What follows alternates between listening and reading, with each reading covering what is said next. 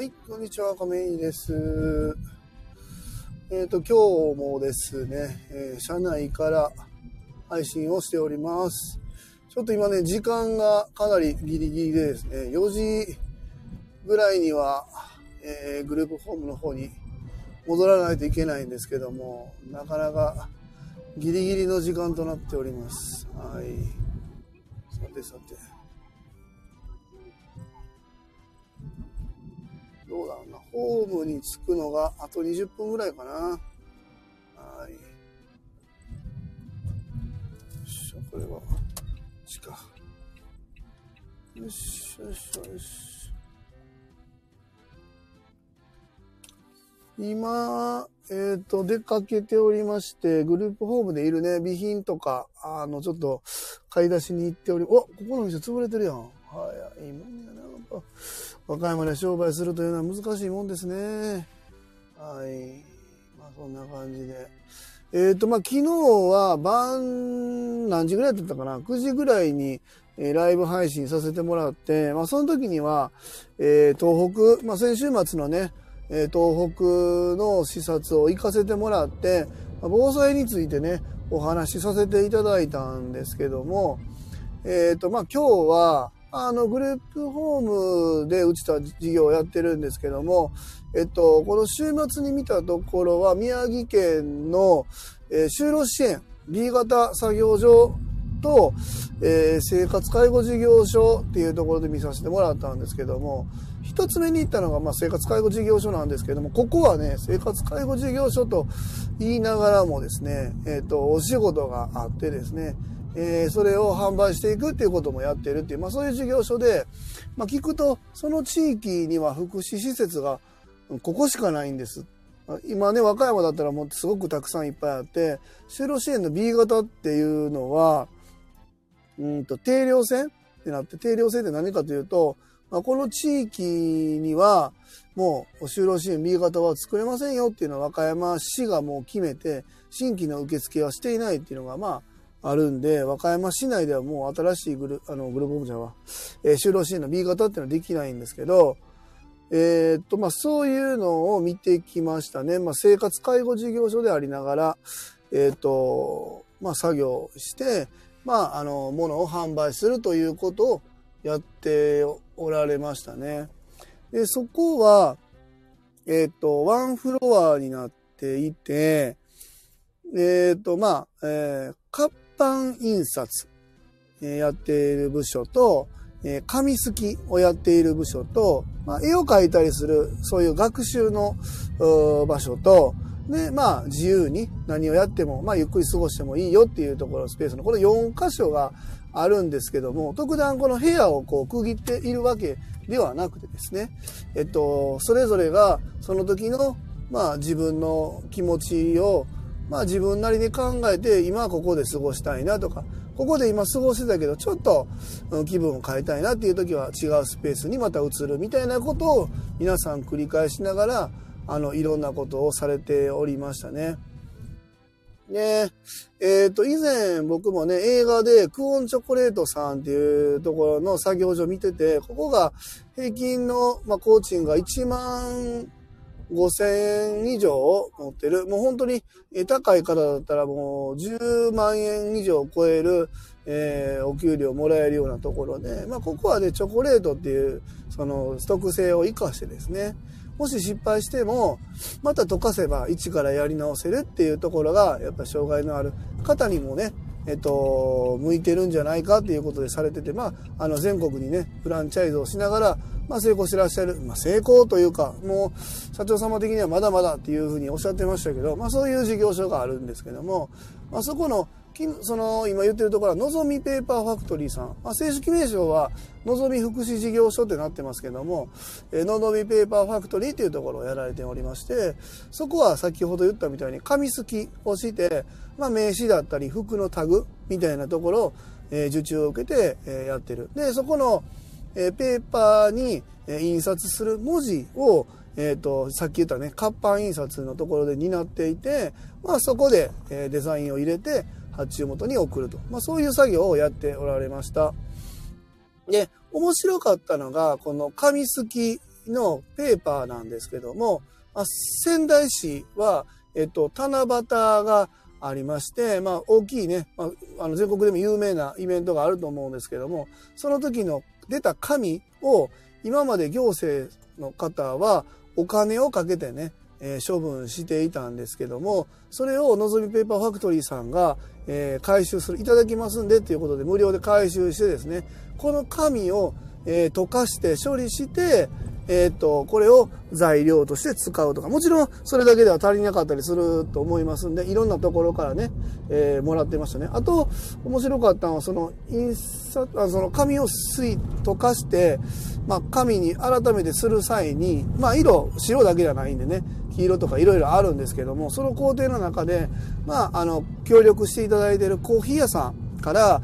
コーヒーの柄をいただいて、そのコーヒーで染めるっていうこともされているっていうことがあって、そういう地域の方とのつながりの中でまた新たな雇用だったり、そういうものを生み出すっていうのがあって、めちゃくちゃ面白いなと思いましたね。で、さっき言った過ごし方も、3種類4種類作ることで、その人がその時にあった状況を自分で選択しながらやるっていうところで、無理にさせるんじゃなくて本人に選んでもらっているところっていうのがむちゃくちゃ面白いなと思いましたね。そうそうそうね。そんなことをされておったとね。だから名刺にしたりネームタグにしたり、いろいろ、活用法はあって、すごく面白い。あとは手ぬぐい作ったり、企業とコラボしたり、いろんなことをやられてましたね。で、そこでも防災のお話もちょっとしてきましたね。で、こちらではどういうふうな防災の計画立てでやっているんですかっていうお話をして、どこに避難するとかってどういうふうにとか、マニュアルを作ってらっしゃるんですかみたいな話を、してたんですけども、もちろん計画としてはきちんと立てているけども、当時ね、その作業所も、もちろん13年前ですから、その時にはもうその作業所はあってですね、実際に利用者の方が2人亡くなったそうです。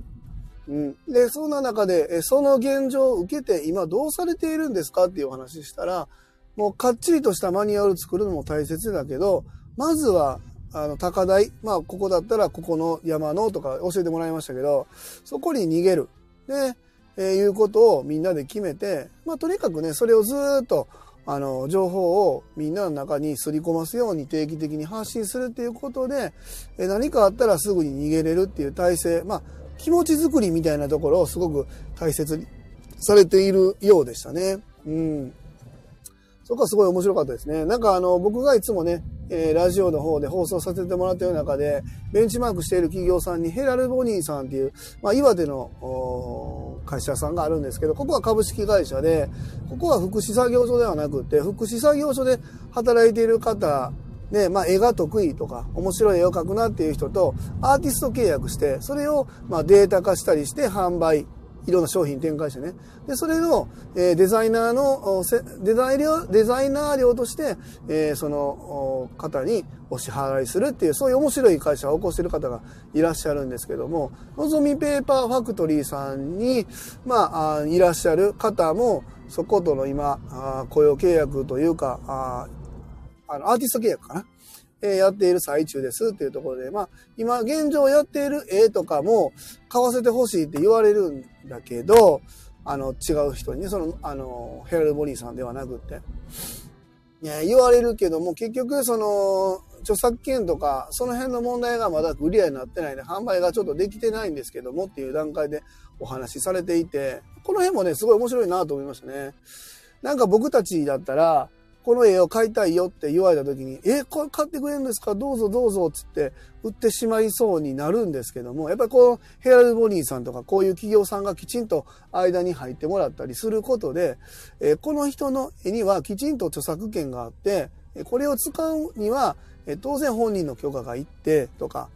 この作品として販売した時の契約、アーティストさんを守るような契約をきちんとできているっていうところをすごく大切にされていて、ここはね、本当にいいなと思いましたね。これはもう障害があってもなくても同じだと思ってて、その人の権利っていうのをきちんと守るっていうものを当然やっていかないと思うんですけども、ことやっぱりこの福祉に関してはなかなかその辺が難しいのかなと思う中で、周りからね、そういうふうなアプローチというか知識が入ってくる環境にある福祉事業所さんというところで、すごく面白いことされているなと思いましたね。で、もう一つ行ったところがパーラー大和田んぼさん。パーラー大和田んぼさんというところも、行かせていただきました。ここもね、めちゃくちゃ面白くって、代表の木村さんとね、かなりの時間お話ししたんかな。5時半ぐらいにお会いして、作業所も見せてもらったりして、で、その後、お食事もして、その後飲みに行ってってなったんで、5時半ぐらいにお会いしてから、解散したんが夜の11時やったんで、めちゃくちゃ喋りましたね。やっぱりね、この福祉業界の方とあんまりガッツリ話することってあんまりないんですけど、木村さんは面白い方でね、僕と同じように他業種から、参入されている方で、僕はパチンコ店、飲食店を経てこの業界に来ましたけど、その方は、映像、クリエイティブの方から福祉の方に入ってきたっていう、やっぱり異業種から入ってきた人っていうのはめちゃくちゃ考え方は面白いなと思っていて、パーラー大和田んぼさんはケーキやパン、あと、地域のそういう、キノコ、椎茸かな、この辺の、小さくって、なかなかこの正規で販売できないよっていうものを、森のキャビアみたいな感じで加工して販売する。これもめちゃくちゃ安い福祉事業所にありがちな、コーヒーだと1杯50円とか100円とか、そんなんじゃなくて、きちんとお値段を取っているっていうところで、これは本当に、いいことだなと思いましたね。代表の木村さんもおっしゃっていましたけども、結局自分たちが作った製品、サービスを売り込むってなかなか、気が引けて難しいけど、この販売したものが全て利用者さんの賃金、お金になるって考えたら、どんどん売り込むことができるっておっしゃってて、すごくいいなと思いましたね。パンとかもちゃんと普通のパン屋さんと同じ正規の値段で販売されていましたし、大切だなと思いましたね。で、そこは、面白いなと思ったのがあって、to be、僕たちは小売りで販売することを就労支援で割と意識していたんですね。2C、コマースの方で考えてたんですけども、to be、業者に向けての販売っていうのをやってるっていうのがめちゃくちゃ面白いなと思っていて、これ何かというと、例えば、どこかの事業所とかにご飯をおろすっていうのをサブスクでやってて、月いくらで、一人前いくらで受けますよ。で、このメニューに関してはこっちで決めてやりますっていうことで、そのお弁当だけでとかじゃなく、お弁当屋さんって割と見るんですけど、そのご飯っていうかな、おかずをもうそういう大きい何人前とかで作ってお渡しするとか、例えばそれ以外にも、ステーキハウスさんと契約していて、そこで販売しているドレッシングがあるんで、それを受注して販売するところまで、販売するというかね、そのパッケージングするところまでを提供しているっていうのがあって、今までだったらステーキハウスでこのドレッシング、サラダにかけるドレッシング売りたいよって思っても、当然きちんとした設備がないと、許可が下りないんですけども、その設備はうちで持ってます。なので、ドレッシングのレシピ教えてください。で、ここで作って、ラベリングまでするんで、これを販売をそちらでしてください。当然、事業所でも売ってるんですけども、そういうのを、委託して販売、委託製造か、やったり、あとはスタッフさんが今までやってたニンニクの皮剥きとか、ああいうところの本当に細やかなところまで受注して、受注しているっていうところも面白いところだなと思いましたね。僕も飲食やってたんで、その辺のね、難しい、面倒だなと思うこと。でもここって、時給換算したらめちゃくちゃ高いのに、これ自分たちでできひんよな、そこのために雇用って難しいよなっていうところを福祉作業所で受けてやるっていうのは面白いなと思いましたね。で、やっぱり他業種から来たっていうところで、やっぱり福祉だけではない、その知識の偏りがなく、まあ、いろんなフレキシブルなところがあって、困ったことはいろんなこの専門分野のエキスパートに頼んでしまったらいいじゃんみたいな、そういうやっぱり柔軟な考えを持っていらっしゃる方で、福祉みたいなそういう堅苦しいところがないので、なんかこううまく立ち回れてるところが結果利用者さんに反映されているなっていうのは事業所視察してねすぐに分かりましたね。でまあその後も、まあ、結局さっきね言った通り5時半から11時ぐらいまで話したんでむちゃくちゃがっつり喋りましたけど、たくさんね面白い話を聞けましたとか言いながら15分経ってもうグループホームの方に着きましたんで、ちょっとまたね明日ゆっくり、また他も回らせてもらいましたし、大和三門さんの話ももうちょっとしたいんで、またはちょっとお時間、いただきながら、進めたいなと思います。はい、最後までお聞きくださいましてありがとうございます。それではアビアント。